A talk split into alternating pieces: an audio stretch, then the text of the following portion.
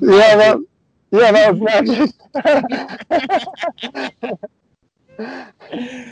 okay, so let's talk about the second noble truth for just a moment, Dwight, and that is this: that the second noble truth, the uh, the first word of the second noble truth is the word cause, the cause of suffering. Now, uh, an important point is that the Buddha is big on this word cause and causality, cause and effect. Without this, that doesn't happen. And it, we, much of the teaching of the Buddha is based upon this word cause. For instance, how, do you break down? Um, yeah, how do you break that word? Paticca Samuppada. What because that would be a, like a compound word, correct? I don't I don't actually know it that Pali word how it's broke down. It's broken down this way. Paticca is the word for cause, and uh, the word uh, samuppada, the upada is um, is coming to be. Okay, and the sam means truly nothing comes to be without a cause. Is that upa, upada? Is that in any way related to upadana? Yes, absolutely. And, and it is, is, also related to dana. Different from Bawa. Uh huh. And it's related to the word dana, and it's related to uh, uh, uh, Atina Dana. Okay, this word Dana has to do with the movement or the one. taking. Atina Dana Veramani Sikkhapadam Samadiyami. Atina Dana means that I will not take things that are not given. Okay, so Dana can mean to be given, and Dana can be taken but that it's the it's taking. So upadana means things do not come to be or can be taken without a cause. They cannot come to be. They cannot be grasped hold of without them having to come into existence with a cause. And the, the teaching of Paticca Samuppada is how the mind works in a kind of a cause effect, cause effect, cause effect, cause effect relationship. Because of this, this happens. Because of that, this happens. Because of that, this happens, step after step. And if you'll hang with me, we'll eventually get to that. Because, in fact, the teaching of Paticca Samuppada is nothing but a very deep aspect of looking at that second noble truth. And the key is right there with that word cause. The cause of suffering is in fact in great expansion the teaching of Paticca Samuppada. Where does this stuff come from? Step after step, we lead up to it. But in the second noble truth, the generalized way of looking at it is, is that greed comes from, or that, excuse me, that dukkha comes from greed, desire, or wanting things that we don't have. Because if we want something that we don't have, the more we want it, then the more deficient we feel without it. If we want it only a little bit, that means it's not going to help us much if we get it. Like shopping, and you see something on the shelf, do I pick it up or not? Doesn't really matter. Maybe I'll get it, maybe not. I might use it, okay.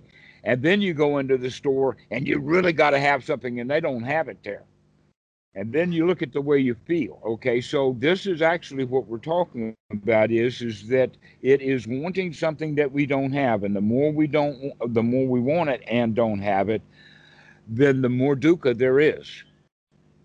Now the other one is ill will. The more we don't like something and want to get rid of it the worse we feel. And that we feel bad when we want something or we feel bad when we want something that uh, that we want to get rid of, and we don't recognize that those two things are meshed together that cause dukkha, then that's ignorance. When we get the wisdom to recognize that all ignorance comes into play there, and that's the cause of suffering. So going back to that statement about uh, uh, Achan Sumedho uh, not liking the sweeping, and uh, uh, uh, Chah saying, uh, "Is the dukkha in the broom?" He's actually pointing directly at the second noble truth. What is the cause Yes. of suffering? Oh, it's the broom that causes Yes. the suffering, right? Or, or lathe. maybe it's this damn Right. uh huh, or maybe the cause of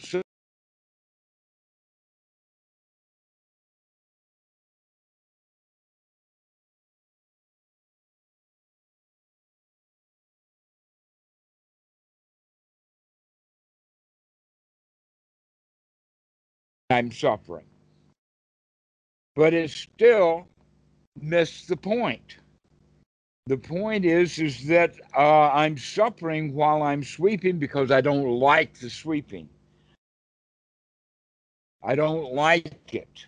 And when we wake up to the point, the only problem with the sweeping is, is that I don't like it. Well, and for me, if not the not liking it is a big part, of course, but it's the delusion that there's a way out.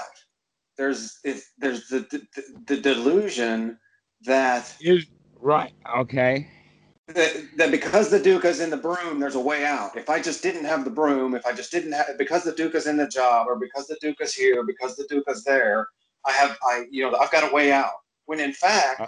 If you, at the bare bones, the dukkha is in the fact that I have a body, and there's no fucking way out of that because this son of a bitch is rotting to death, and there's no there's no way out.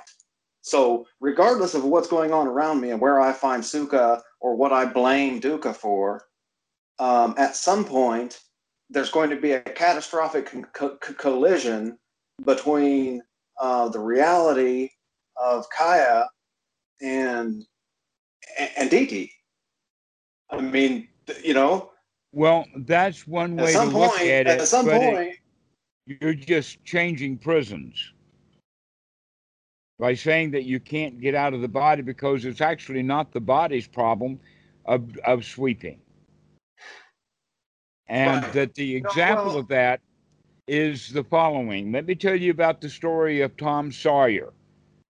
It's in the book of Tom Sawyer, written by Samuel Langhorne Clemens, uh, known uh, as Mark Twain. And uh, in the book of Tom Sawyer, his aunt is telling him that he's got to go paint the fence, to whitewash the fence. And he's out doing it there, and Huckleberry Finn or one of his friends comes by and starts teasing him and, and jostling him about the fact that he's got to paint the fence. And Tom immediately picks up on that and says, Oh, no, I'm really liking that. This is really interesting. Look at how I can do that. I can put my finger in the hole and do that right there. And the next thing you know, uh, Huck wants to do it too, and Tom doesn't want to let him do it. Says, "No, this is my fun." Well, okay, I'll let you do a little bit, and then and then Tom sits down and let Huck Finn paint the fence for him, and Huck Finn loved it. didn't he end up charging him? So now you I can't tell me it's him. that you're trapped in the body, and that's why the broom. It's not the broom. It's I'm trapped in the body. It's not the body either. Well, I, I, I guess no, no, no. What I mean by that is that you know the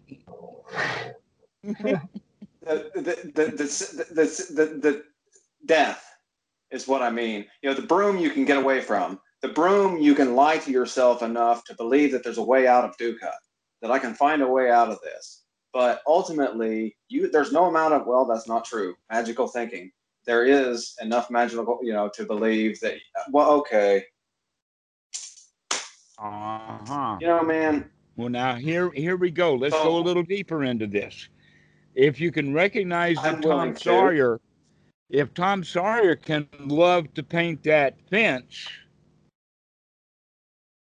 then the, only problem or the only difference between hating to paint that fence and loving to paint that fence is Tom Sawyer and Huckleberry Finn's attitude. And your attitude, you have a whole lot of control over. You may not be able to control, you've got to live in the body, but you do not have to hate what the body is doing. Depends upon your attitude.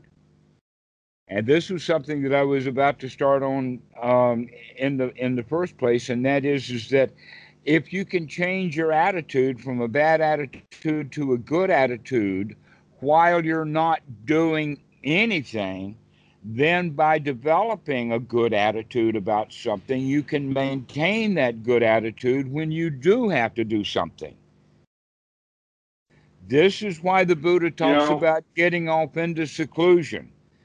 Getting off into seclusion so we can actually work on getting that attitude straightened out. And by the way, the attitude that I'm talking about here is Samma Sankappa in the Pali, the second of the Eightfold Noble Path.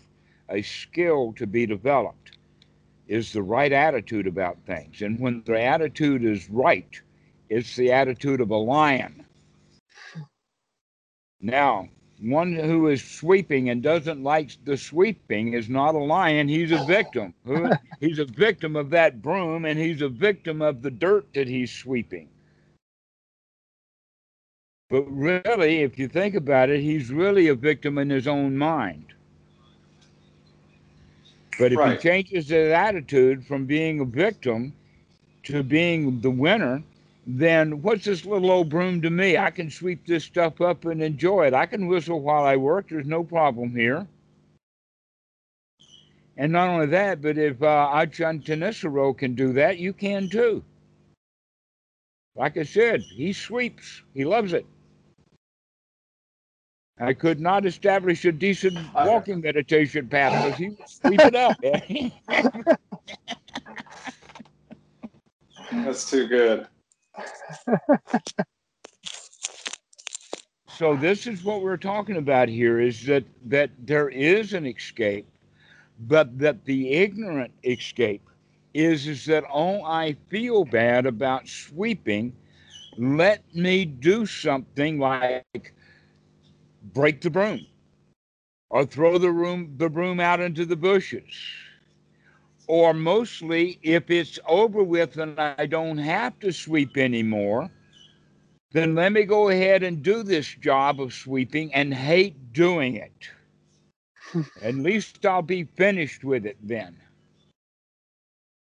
And that's how a lot of people live their lives. They, in fact, um, often people, uh, because in this case we've got an object, but let us say that someone is sitting in anxiety and they know that they feel anxiety, but they don't know what it is or how to deal with it or anything like that. And so they'll mull over in their mind thinking of things in the past that need to be fixed. And then they'll come across one of them and they'll say, aha, if I go do that job, if I go fix that, then I'll feel better. And while they're going off and doing that and thinking about doing that, they're not even thinking about their anxiety, and so the anxiety goes away but when they finish that and come back and sit down and recollect what's going on in this present moment, the anxiety comes back, and it wasn't that they did that job at all. The job didn't help. And so both of those people are in delusion. The one who hates the sweeping says, if I get this job done, I'll feel better. And the other one is, I'm trying to find something to feel better. And if I do something, I'll feel better after I get it done. And both of them are still stuck with the same old bad feelings. Yeah, I've got a lot of personal experience with this because I've worked a lot of uh, manufacturing jobs where you're making the same part uh, a uh, hundred or a thousand times a day, and and you know at times I would be tempted to look at a batch of parts that I had to make, you know, and let's say that I've got a number of them to do, but I know that after that I'll get to do a number of something. At least there'll be a change and I'll get to do a different part. I'll catch myself getting excited about this change. Um, and I actually, you know, I have to take an extra step to remind myself uh, that there's actually not an end to this. I mean, there's going to be another batch. Of, you know, it's not. It, well, something my dad used to say in the shop is, you know, as soon as we're done, then we're out of a job. Like we don't get done. There's no such thing as done. You don't get done with this job because uh, uh-huh. as soon as uh-huh. you're done, exactly. there's nothing to do, and we all go home. You know, you don't get done. So it's you know getting good with the idea of this job yes, doesn't get to get that's done. The this ordinary, is This is happening now There's no. That's the ordin. That's the ordinary mundane way of looking at it. Okay, and um, along with that, if you look down at the box of parts of things that need to be done, that's almost the same as looking over a cliff of where you could fall to. In other words, in both cases, don't look down. don't look down at all this pile of work to do, and don't look down to that some place that you could fall to. Okay, uh, so here's where we're talking about. Yeah, but I mean that that that that smacks a little bit of avoidance too, which you got to be. I, mean, I personally have to be careful of. I got to be careful of. You know, am I not? You know, look, I got to look right look right at it because if I, you know, if no, you're not. That That's the whole point. No, you're not. That's the whole point. I'm trying to get you to look right at it. What you're looking at when you look down at that box of parts is looking at the future, the work that needs to be done not this present moment. When you're looking over the cliff ideas. to that uh, valley below, you're thinking about what would happen if you did jump, but you don't. Okay. There we go. So, thank you. In, yeah, in you. that regard, it is not looking at the reality. In fact, what you're doing is you're looking at the future and creating the reality in your mind. And look how much work I've got to do. There's another way of doing it, and that is is that I like what I'm doing right this very moment. Hmm. Let me take a nice deep breath and do this part well and enjoy doing this one. And then in the next breath, I'll do something else while I'm standing in front of this lathe. And in fact, in a way, what we're talking about is, is that each time that you do a part, or even even more often than that, each time you take a breath, at that particular time and moment when you push out the kind of thoughts like I don't like doing this, or look at all that big box of parts that I've got to do. When you throw those kind of thoughts out, that's the work that needs to be done, not the actual turning of the lathe itself it's the work that needs to be done is cleaning out the mind from all of the garbage of all the work that's got to be done so that I can actually enjoy this present moment. And once you do that, you, you know, can say, "Now the job is well done." And now that the job is well done, I can sit, I can stand here at this lathe and play. Yeah, if you love what you're doing, you don't work a day in your life, you know. Everybody loves to hear that. yes, and nobody takes a heed of the fact that you. Uh, they think that that means that I have to go change what I'm doing in right. order to like right. what I'm doing. That. And the and the Buddha says, let's do this in a more noble fashion. Let's not worry about changing what I'm doing in order to find something that I like. Let me learn to like what I'm doing right now to literally take our right. mind out yeah, of that hot water and put it into the cool water and say, let me enjoy this moment right now. Yeah, happiness is a choice. It's an action. Happiness is an action, and it's an action that you choose. Mm-hmm. It's and now we're looking at the what I find, of suffering. The ultimately the cause of suffering is ignorance. Go ahead. what I find is that, like an old Johnny Cash song, I really am quite fond of the of the suffering. I don't want to let go. Like I want to hate what I'm doing. That way, um, I can prove to everybody else how bad it is, or whatever. I can, you know, it's like if I if if they catch me enjoying this, then I don't make the point of how much it sucks. Like if, if I'm doing this and whistling while I wash dishes or mop floors or clean toilets or, or run a lathe or whatever, if I'm enjoying this, then there's got to be something fucking wrong with me because who enjoys cleaning toilets? Uh, so there's like a resentment. There's a, I hang on to that. Like you, by God, I'll do it, but yeah, you're I'm not going to enjoy it. You know, you will not catch me enjoying this. Uh, worry, you know, I know it's like a you know your worry stone kind of thing. The mm-hmm. hatred becomes uh, my best friend. I really, my, I, my lone companion. It's the only one left. It's I okay. really understand. it's okay to enjoy it. Give yourself permission. It's okay. Oh, hey, uh, Erik, I'm so sorry, man. You know, I sometimes I forget you're there because actually the screens are like split, and your face is actually I only see like one of your cheeks, and your face is kind of behind Donald So I, I Uh. sorry, I if I haven't, I, I just It's it's it's all right. Yes, that's that's something that I Uh, could tell you also that you certainly have my permission that you can enjoy it, and you've already gotten Erik's permission. All you need now is your own permission to stop listening to that kind of song. That in fact that song does not see the way out. He thinks that if he, uh, uh, in fact, enjoys doing that work, that the man's going to give him more work to do.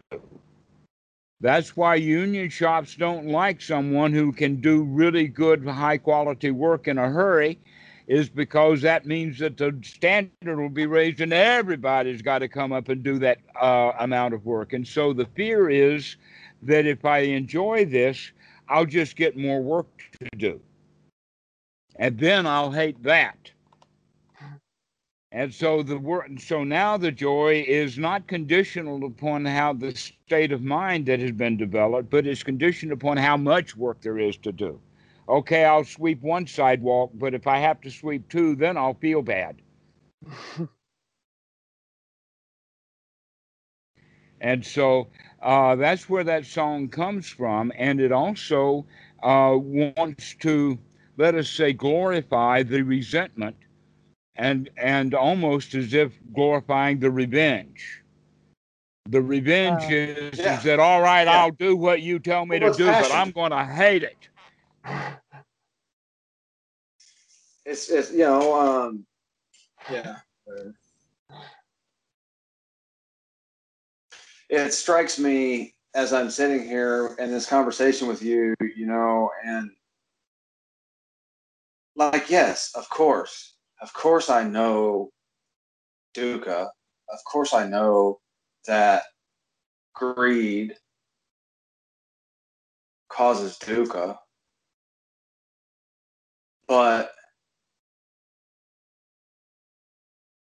okay, here let me let me let me retrack a little bit. Um, I heard it was uh, Ajahn Geoff uh, Thanissaro uh, talking about. I believe it was Ajahn Fuang, who was one of his teachers. Mm-hmm. Um, talking about. Uh, am I going too far down the line here? I don't know. But anyway, No, it's um, okay. I, I know these he- guys. he was talking. He was By the talking way, his name is pronounced Fuang. Fuang. Mm-hmm. Achan Fuang. Achan Fuang. Dhammadharo were his teachers.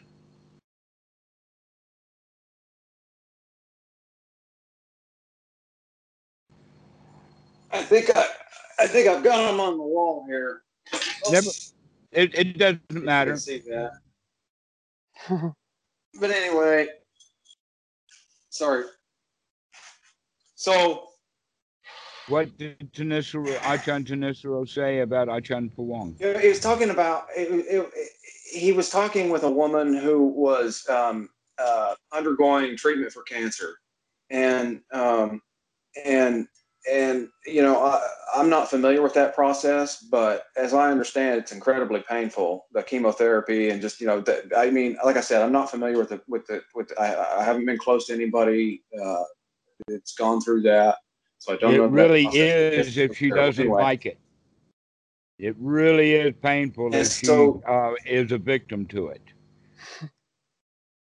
so she was she was going through um and this is this was in an article on access to insight just for record. But anyway so she, she she's going through chemotherapy or some kind of treatment for this cancer and all of a sudden uh, she developed an allergy to the pain medications. And she wasn't able to take the pain medications anymore. And the doctor's saying well you know we need to reevaluate these treatments. We can't. There's no way that we can continue this course of treatment without the pain medication. And she's saying, "Well, actually, you know, I'm a meditator, so actually, I think I think I can probably handle it." And sure enough, um, That's that attitude right there. I can handle pain. of the treatment by meditating through it.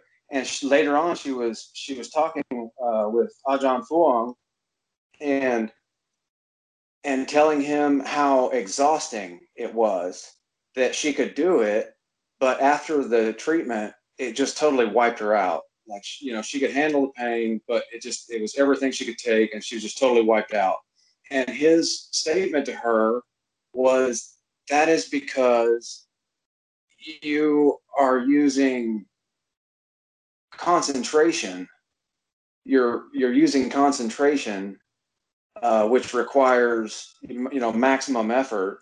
And I'm loosely paraphrasing. I'm trying to remember here, but if you if you were to use wisdom, it wouldn't require as much effort.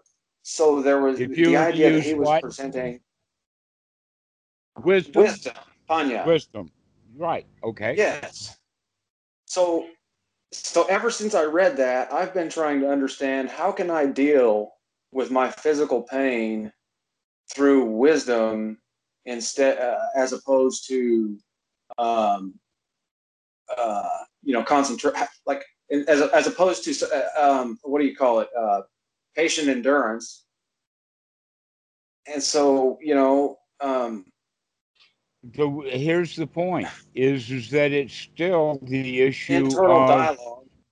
She she was dealing with concentration because she still didn't like it and she was trying to escape from it using the tool of concentration. You are also in that position of not liking those sensations, and so you call them pain. This is one of the things that I think is valuable with the Goenka technique is by doing strong determination cities and other things like that, the students begin to realize that these pains in the body are not pains, they're just merely sensations in the body. The body has sensations. It's only when yet. it gets into the mind. When it gets no, into the mind, then the, I mean, then, you... then it hurts. it only hurts in the mind and in the say body. Say whatever you want, man. That shit hurts. Well, it hurts because you don't like it. And it hurts because you don't like it, you're a victim to it. You see, that's in fact the whole point about the second noble truth. The cause of suffering is, is that we become victims to it. That we don't like it. We don't like that we have to do without the things that we want. We actually don't like it that we have to put up with things that we don't like. They're hard to endure. But wisdom will say, wait a minute, that's just a sensation. It comes and it goes, well, and I can still have. Fine. And I can still be happy even if I have that sensation. That in fact, uh, uh, the strength, uh, I can handle that. What? That sensation in the body is only this big, and my brain is this big. Can a big brain like this handle a little sensation like that? It's only a stab wound. I can handle a little stab wound. I'm a tough dude. I can stand here to, and die with that with that stab wound without blink, blinking an eye. Which is an old Zen koan or a Zen story about the general who took over that part of Japan. And as he was uh, storming around, he stormed into this temple, and all of the monks, knowing what happened, they all bowed down, bowing and scraping and bowing and scraping to this mass general that just walked in, except one old monk. He was just standing there, and that general marched up to him and he says, Don't you know I could cut you in half with this sword without even blinking an eye? And that old monk says, Don't you know I can stand here and be cut in half without blinking an eye? I hadn't heard that one. That's nice. Nice. Thank you. I like that a lot. Okay. You know, to hear and see that's I hear that and that um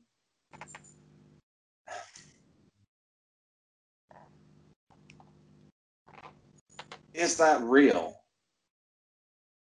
It's an attitude. I, mean, I don't. I don't. And that right. attitude I don't mean, I, can't be like. That. No, that's all there is. All, that's all Absolutely.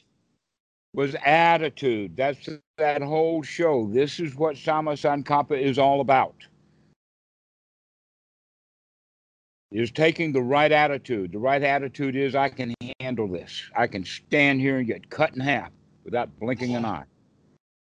Well, actually, if I get cut in half, I don't care what the eyes are doing. They can blink away after that.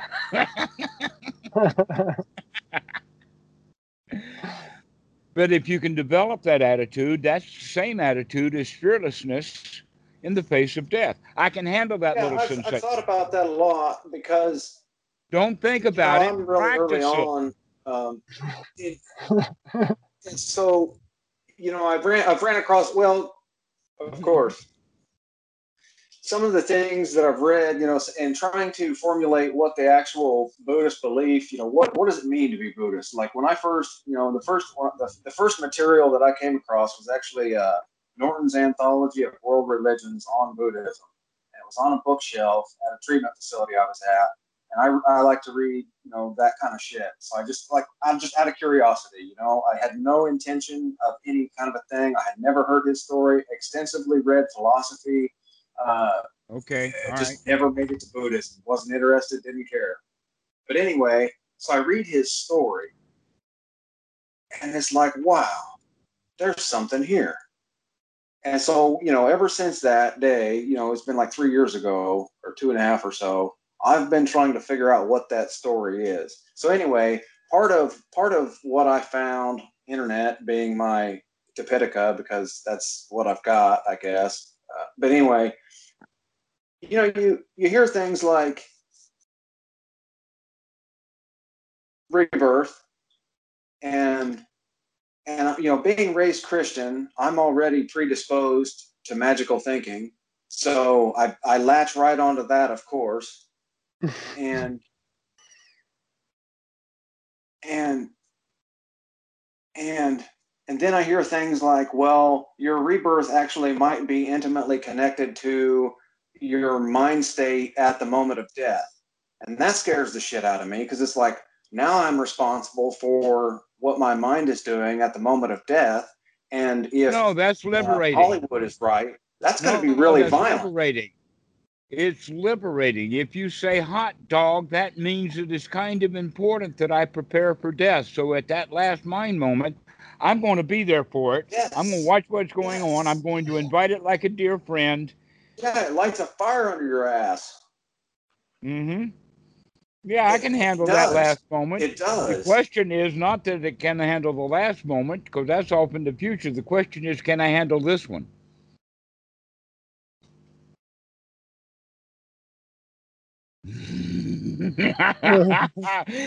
can I handle this moment? This moment when that broom is in my hand. What if it hurts really bad? And so this is where we have the opportunity to keep changing really our attitude over and over and over again. The skill development of changing that attitude, changing that attitude. But we need something um, as an as an assistant to that change of attitude. And what is that? Success. Well, only when we have success can we come because we've been spending so much time losing that we wind up feeling like a loser. So now we need some success. We need some wins in order to begin to feel like a winner. And this is a training program. This is what all uh, this is what Anapanasati is all about. Is to take those unwholesome loser thoughts out of the mind over and over again, one at a time as they occur, and put something wholesome, valuable, uh, nourishing delightful in the mind. What? How, how, how long and how often? Wrong question entirely. Yeah, the right, uh, right answer to that is do it now.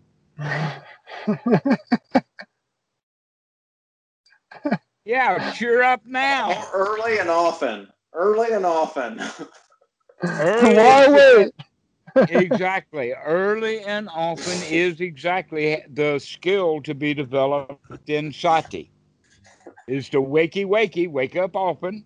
Never mind. Start wake again. up quickly. Never mind, start again. Exactly so. Yes. Here you are worried about the future instead of enjoying this present moment and developing the skill of being a champion of this present moment. If you can be a champion of this present moment and you Amen, know you brother. can do that and have the success of being finished with that work, while I'm standing at that lathe and I can uh, have that thought of look how much work I've got to do, the answer is that is I'm fine right now, and that's all the work you need to do. That's one's right effort. One's right effort is not to look at that box of uh, parts and, and look how much work there is to do. That that's not right effort. One's right effort is not doing all of that work and hating doing it. One's right effort is to take unwholesome thoughts out of the mind and replace them with wholesome thoughts. That's the only job that you've got to do. And it's surprisingly easy once you get the hang of it. That's the job that needs to be done. But most people will resist and resist and kick the lathe and storm out and break the broom and all kinds of stuff without recognizing the job is really easy. All I have to do is change my thought from an unwholesome thought to a wholesome thought. Yeah, it's that old adage of uh, taking the energy that you dedicate to avoiding the task and just apply it to the task. Well, your whole past, like mine, is full of misery. As soon as you start thinking about the past, you'll start to feel bad. Because you, cause you're a real Yeah. critic, and you're always a critic of your own past. But in fact, you could say it this way is, is that not only is the past in the past, but so is the person who lived that past. And I am not that one. That is not me. This is me this moment. And this moment is joyous.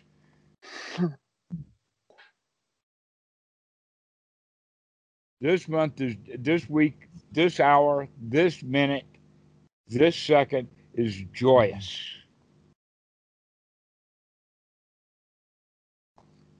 This is what sukha is all about is developing that sense of satisfaction, that sense of everything is all right. Where does Everything the where, where where does the joy come from? It's natural. It was already there. You have as good a possibility as feeling good as you have of feeling bad. It's the hormone systems, it's the chemical systems in your brain, and you are in the habit of releasing a lot of one kind of chemicals, and you're not in the habit of releasing a whole lot of other different kind of chemicals. And if you start changing the kinds of thoughts you'll have, you start changing the mind's and the body's chemistry. You know that uh, sutta where the Buddha says that uh, it's Chaitana that I call karma? Can you speak to that? Say the say the uh, say what you said again.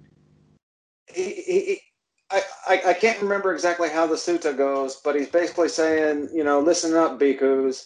Uh, it's Chaitana. Chaitana is karma. It's Chaitana that I call kama.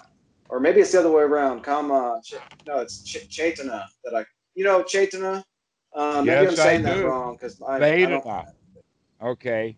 Vedana in Pali and uh, uh, Vedana in Thai. No, no, no. Not not Vedana. Chait, ch- Chaitana. Like uh, Chita, Cheetah. Chaitana. Okay. Like the mind. Chita, Mind heart. Cheetah. But okay. Chaitana. I must be saying it wrong. Uh, it's a word, Yeah. as far as I understand, it has to do with the impulse. You know, it's it's mental impulse. you're, you're you're much more correct than most people when the translators see- translate it as mind. But in fact, uh, there are different aspects of the mind, even in the Pali, just like in, in our English, we have different aspects of the mind. The chitta that is in uh, the Satipatthana for the Kaya Nupassana, the Vedana Nupassana, the Chitta Nupassana, or Chitta Nupassana is the one you're talking about now, and the Dhamma Nupassana. Basically, what it's talking about is the states of mind we're in.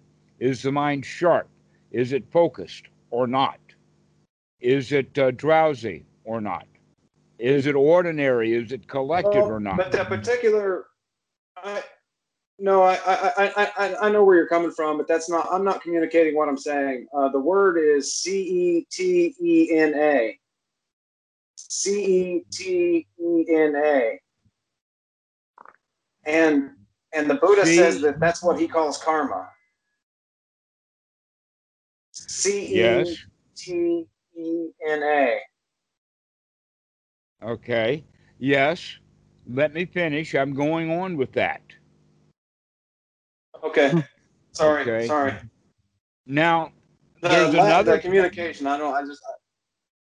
Well, you're you're anxious, and that's good. You're enthusiastic for the Dharma. That's good. I like it when students are a step or two ahead of me. That's good. So, there's the other kind of mind, which is normally re- referred to as Manu. And the Manu is the higher part of the brain. The Manu is uh, what gives us the word man or human or uh, mankind that makes us separate from the animals. So, Chitta is the part of the, yeah, it's in the Pali, but a lot of them don't because they just translate both of them as mind because we don't have that kind of distinction in, in English. But in the Pali, it's very definite and it has some uh, particular meanings. And that in um, in the Thai, um, there is a place where it is used that it is translated not as mind, but as heart. In the Thai word is jai, now that's very, very telling because the Buddha is not talking about the the uh, the intellectual part of the mind or the wisdom part of the mind. He's talking about where we store our emotions and feelings. And the key word operative here is the kind of concept of the word store. That in fact, this chitta is also um, uh, in. Have you heard of the word sankhara? Okay, yeah, the chitta is chitta is directly associated with sankhara. There are three kinds of sankhara. One kind of sankhara is the bodily sankhara, and that would be the skills, the skill of using a lathe, the skill of uh, basketball, the skill of playing the piano, as well as other hand and arm movements, sports people develop the body in certain ways, and then though, and and in English we would call it muscle memory. Okay. Now the next one is the verbal, and the verbal sankhara or uh, uh, talking is the concepts that we use. And in Buddhism, we would call that something in the direction of, and we'll explain it uh, in detail later, as the Silabbata Paramasa. All of our would, shoulds, coulds, how things are supposed to be, and the dialogue that we have in, inside our own mind about what you should do. Okay? Like, for instance, you tell yourself you should be brooming with this broom, and then the mm-hmm. chitta, the deeper part of the mind, rebels against that and says, I don't want to sleep. All right. And so you have the body sankhara. There, the guy standing there with the broom in his hand. He's got this mental dialogue say, You use this broom to sweep this path. And then the chitta inside is saying, Oh, no, I won't. and then and then the verbal will say, Oh, yes, you will. and, and this dialogue continues right along while the sweeping is done. All right, so this chitta then that the Buddha and Bhikkhu Buddhadasa talks about is the karma of uh, the fact that we're behaving like kids that we did in the past. When we were as kids, we were told to do something, we rebelled against it. Now we tell ourselves something in this world, and the child, the chitta inside, rebels in the same way that we rebelled when we were told to do our homework. It's the same rebellion. It's learned memory, it's stored, and it comes up as the results of old bad actions or karma. And the Bhikkhu Buddhadasa keeps saying, in fact, there's a really beautiful lion's um, uh, roar. Uh, the news, the newspaper, the news uh, uh magazine, uh, Lion's Roar has. I'm familiar. Yeah. And in there, the name of it is comma your choice." In other words, are you going to continue to let this chitta just run on with all of the bad feelings that it knows how to have, or are you going to train this chitta to start having, um, let us say, more wholesome feelings?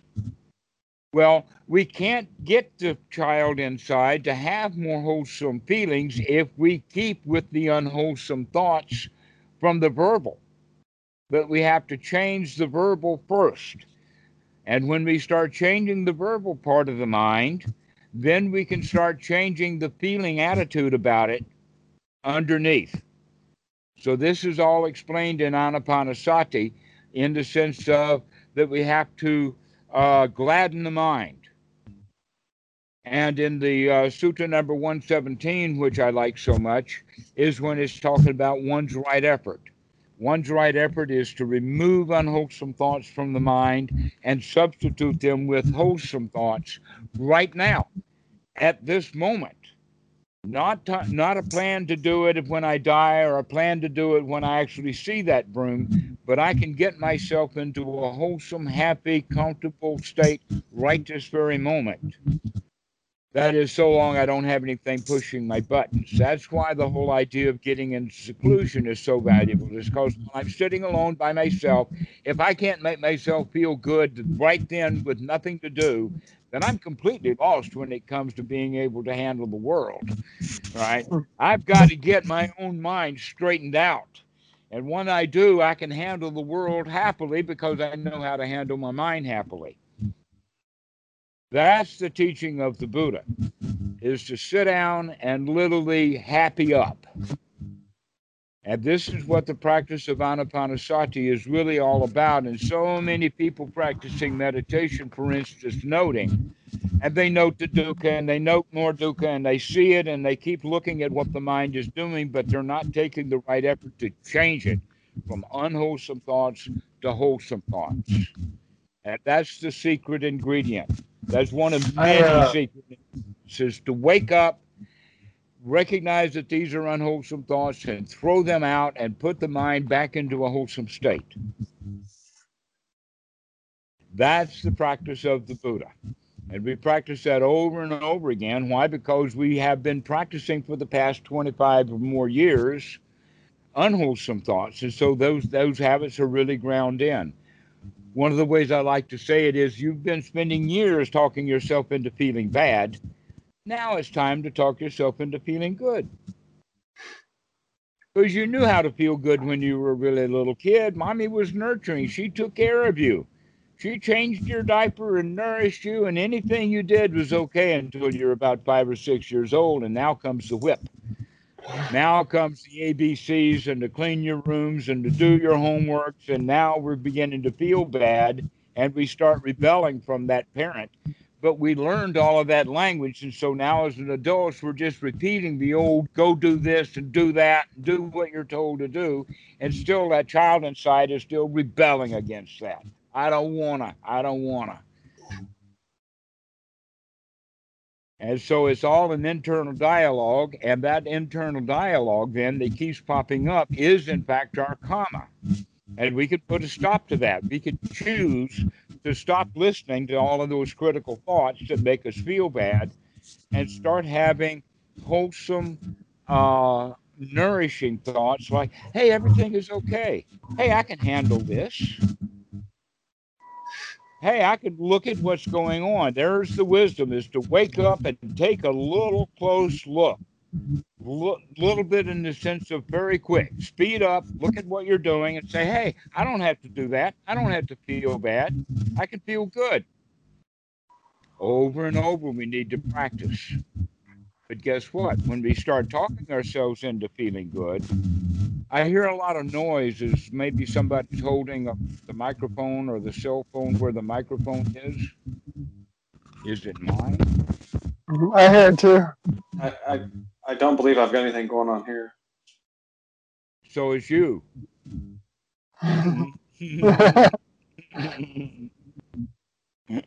Is it All me? right. It's gone now. Yeah, yeah. It, it- when you spoke up, it uh, it went away. So anyway, back to what we were talking about, um, and that is that uh, the the practice of anapanasati Mm-hmm. actually goes in the sense of first to wake up. This is right sati.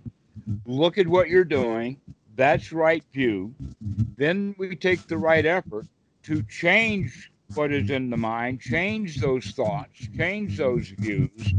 And by changing them, we set the stage so that we can begin to feel good.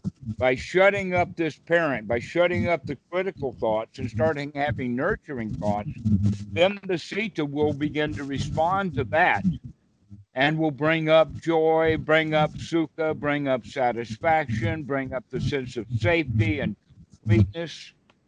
And this is the sukha. And if we do that often enough, then we'll begin to develop the right attitude that, hey, I can do this. Hey, I do not have to feel bad. I can feel good because I know how to feel good. I've been practicing feeling good. And so this is the basic practice of Anapanasati built around that issue of right noble effort. The noble effort is to make the mind noble. And it always happens in this present moment. So you don't have to worry about the future at all. The only point that you have to uh, pay any attention to is what's the mind doing right now? If the mind is good, then we're good. No.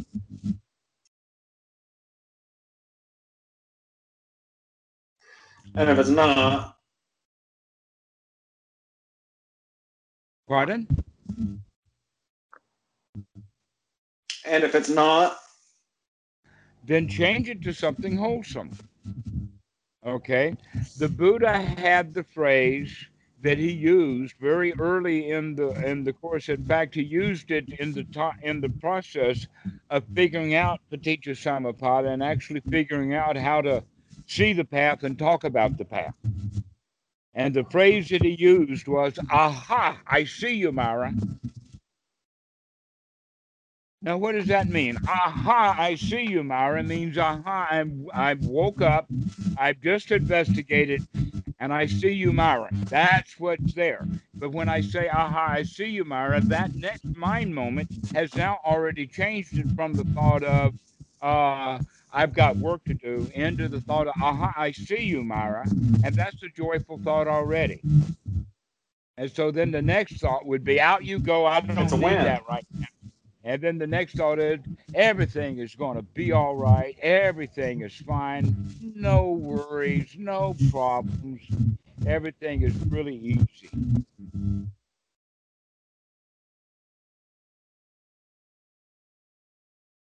And we can do that any moment.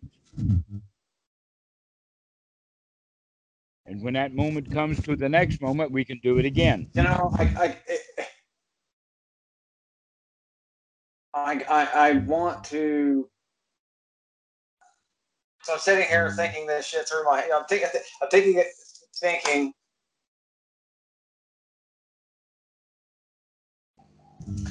Really trying to work on the cursing too, but that is so automatic. You know, I mean, it just comes out, and I shouldn't be. You know, slow down. And I suppose if I could start to talk little bit slower, then maybe I wouldn't have such trouble with what comes out of my mouth. Excellent advice. Because if you can remember to slow down, you can also remember to actually put a muzzle on it. So it's all about remembering, to remember, and that is sati, to wake up and remember. Okay, so waking up and say to slow down, that's really good advice. That's a wholesome thought.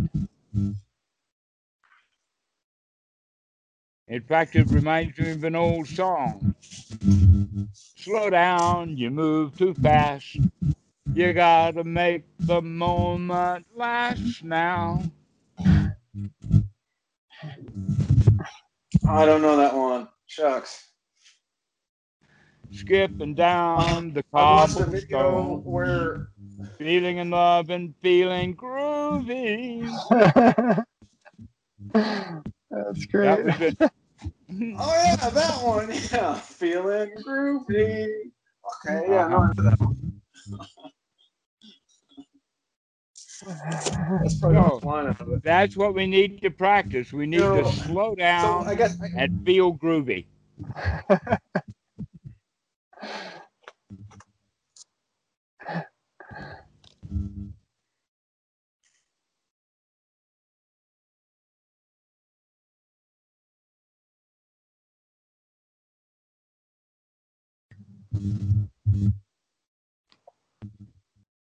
I have a question that I'm trying to formulate, and I, I it's like um, I, I get.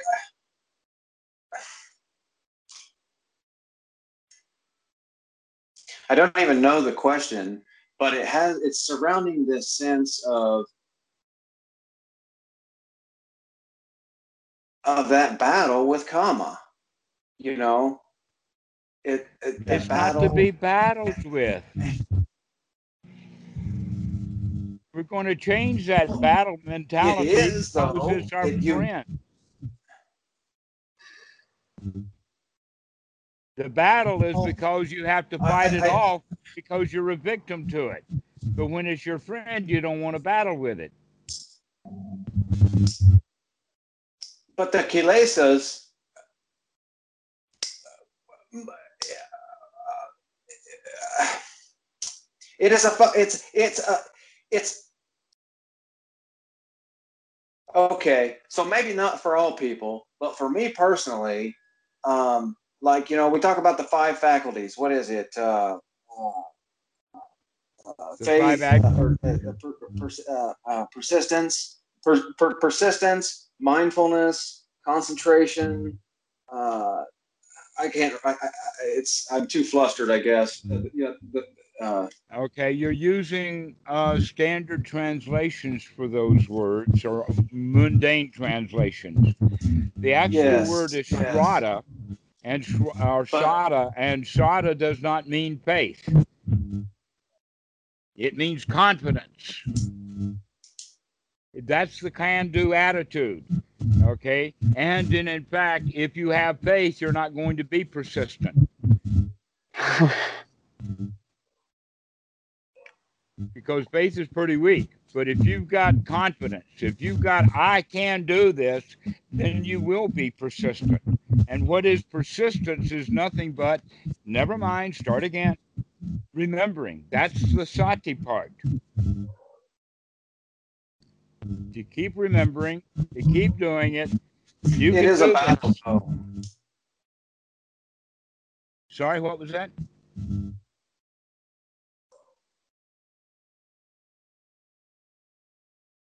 Oh, nothing. I'm trying to argue, and I shouldn't be.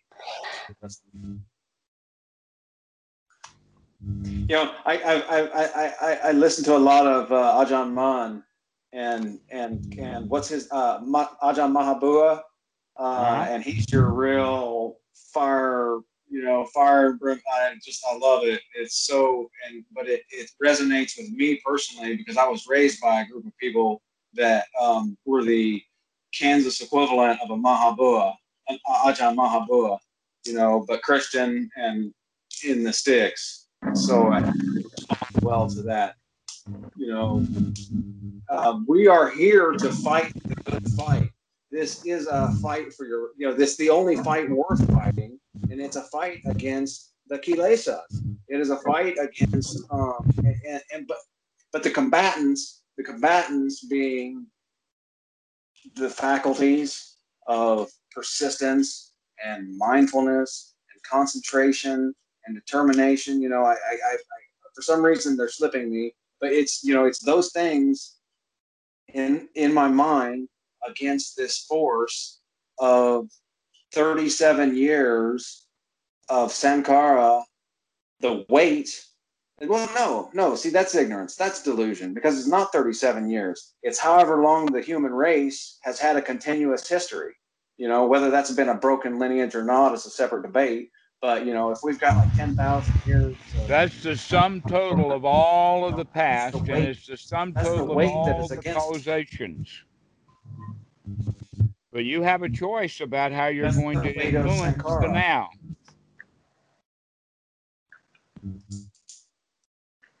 Yes.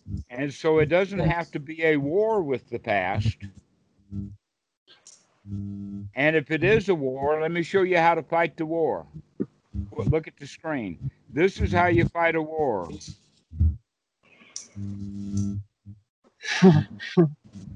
Did you see that? I'll show it to you again. This is how you fight a war. Stop. This this is in fact the war. And when you just relax and let go. But we have to do that 10,000 times. It's not a war to keep doing that unless you call it a war, but it's really just letting go of that thought. And one of the points then is, is that this is hard, that this is a battle, this is war. And changing that attitude into the attitude of, hey, this is okay. I got this one.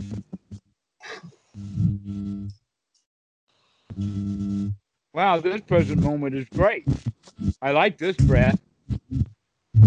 And that sense of well being, we're going to develop a sense of well being. This sense of well being is the sukha, as opposed to the sense of not well being is dukkha. And we have to actually develop the sense of well being. And we can't get into a sense of well being if we have the attitude of battle.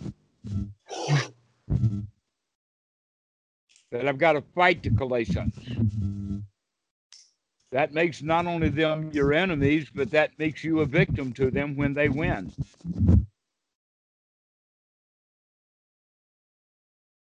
And then, in fact, while you're fighting Kilesas, that's another Kilesa. Because you're fighting.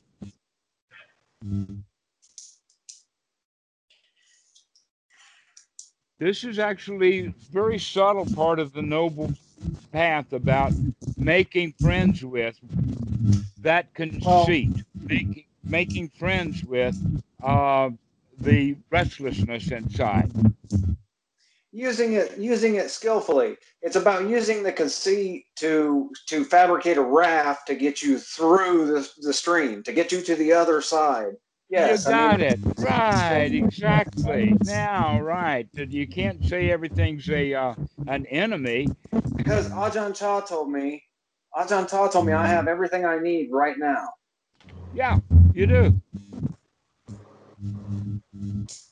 to do what you need to do right now. You have everything you need right now to do what you need to do right now. Let's not worry about the future and what the future brings because if you can handle right now, you can handle whatever now it is in that future.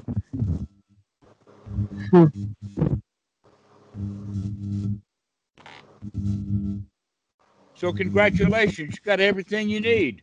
You have graduated. The job has been finished. The job is done. No place to go, nothing to do, and the spring comes and the grass grows by itself. And you see, that's only an attitude. But what a marvelous attitude. No place to go and nothing to do. Any job that needed to be done has been done. And what was the job that needed to be done? Kill the guy who gives you jobs to do.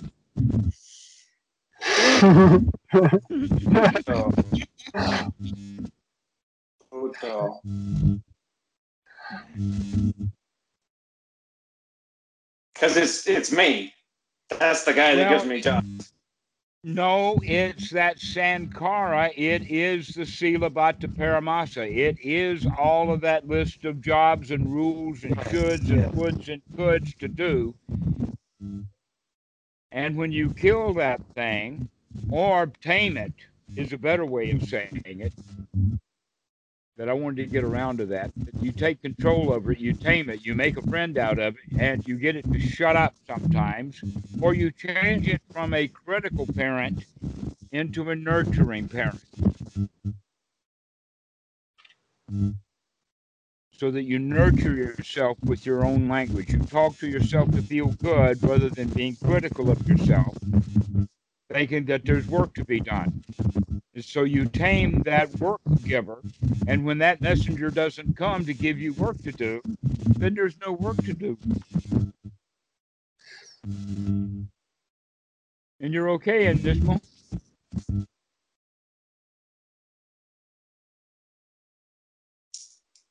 That's the surprising teaching of the Buddha that everything has to be done about it in this present moment. You don't have to worry about getting all of the unwholesome thoughts out of your mind forever or even for the next 10 years or 10 years from now. Just this present moment. Throw those hindrances out, take a deep breath, and relax with the job well done.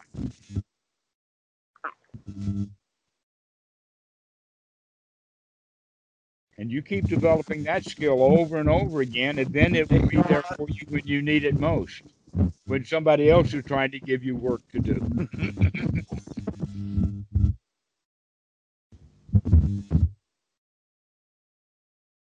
or that you're under the delusion that someone is giving you work to do. They may just be complaining about their work, but generally, in my mind, when I hear somebody complaining about that work, that means they're trying to give it to me to do for them.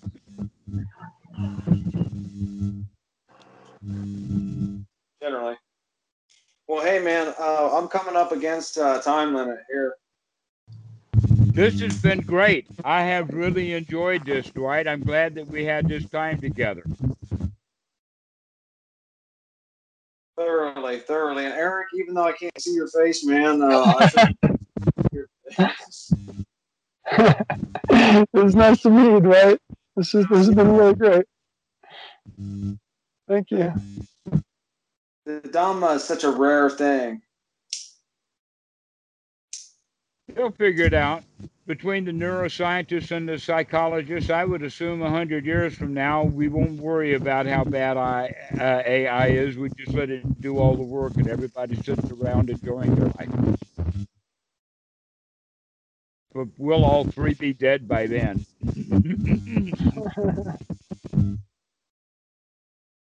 We're lucky. So who knows what the future is going to be? You know. All right, uh, I'm gonna have to let you go. Hey, you know what? I can't even. I don't. I don't. I, I, thank you. We'll see you later. Right. Glad to see you talk. Right on. It was nice to meet you, Erik. Yeah. Cool. Nice uh, yeah. See you. All right. Next time.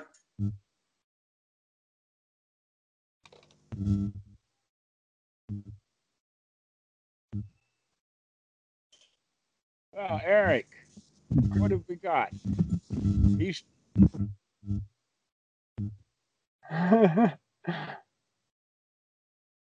he hasn't left yet. Oh, there it goes. Okay. Ah, yeah. All right.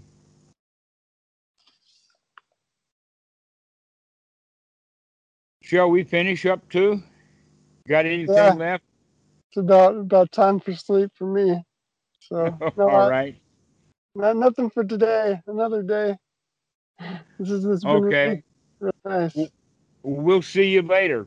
Keep me informed when you get to the border. I guess that'll be later today, so I can talk to you tomorrow. I don't know. Okay. Yeah. Sounds... All righty. Okay. Where you where are you going after that? After you get to the border, are you going towards El Paso? Is that where you're heading? I'm going to yes, El Paso, and then okay. um, and then staying out of the big cities like like I have been, and uh, yeah, I'm not. Sh- we'll see tomorrow. okay. We'll see you later, Erik. Okay. Bye.